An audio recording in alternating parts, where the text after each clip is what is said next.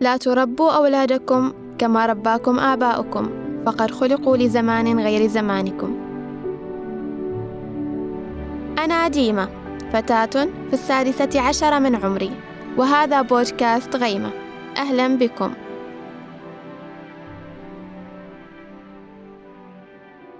دائما ما نواجه باتهامات كيافعين بأننا سطحيون واهتماماتنا تافهة، فهل نحن حقا سطحيون؟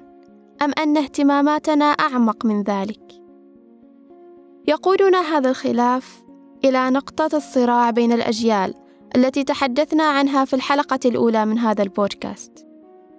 كل جيل لديه اهتمامات وأفكار مختلفة بسبب الظروف الزمانية والمكانية التي نشأ فيها. لا يمكننا إلقاء الأحكام جزافاً على توجه جيل آخر حسب نظرتنا للحياة فقط، بل علينا النظر إلى مسألة الفرق بين الأجيال.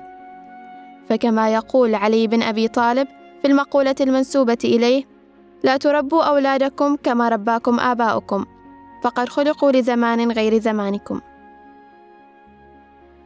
نؤمن أن جميعنا يمكن أن نشترك في تكوين الهدف والطموح، وأن يكون الكبار عوناً لليافعين في اختيار طريقهم، ولكن ذلك لا يعني أن يقوموا بتوجيه رغباتهم وطموحاتهم حسب نظرتهم لذلك المستقبل التقليدي القائم على وظيفة ممتازة وراتب عال، فهذا ليس طموحنا فقط، بل نريد أن يلامس الطموح شغفنا.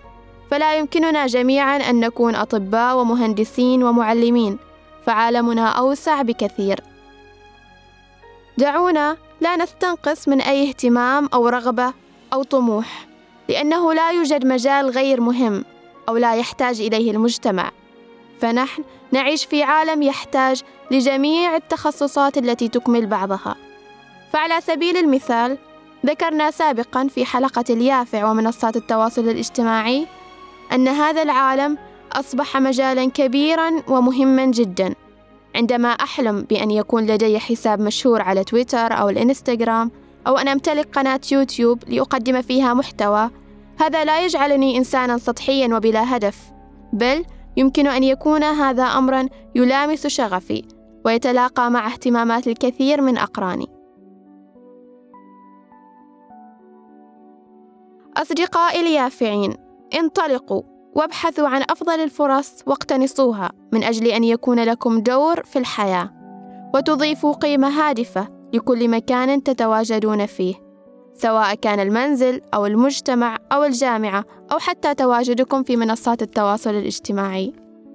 أعزائي الكبار، كما أن لديكم أحلامكم، فنحن نمتلك أحلام وطموحات، ولا نريد منكم سوى أن تكونوا لنا سنداً في طريق السعي وراء طموحاتنا، فأنتم أصحاب الخبرة والتجربة في هذه الحياة، فنحن جميعاً في مركب واحد، وغداً سنكون في مكانكم لندعم طموحات وأحلام من يأتي بعدنا.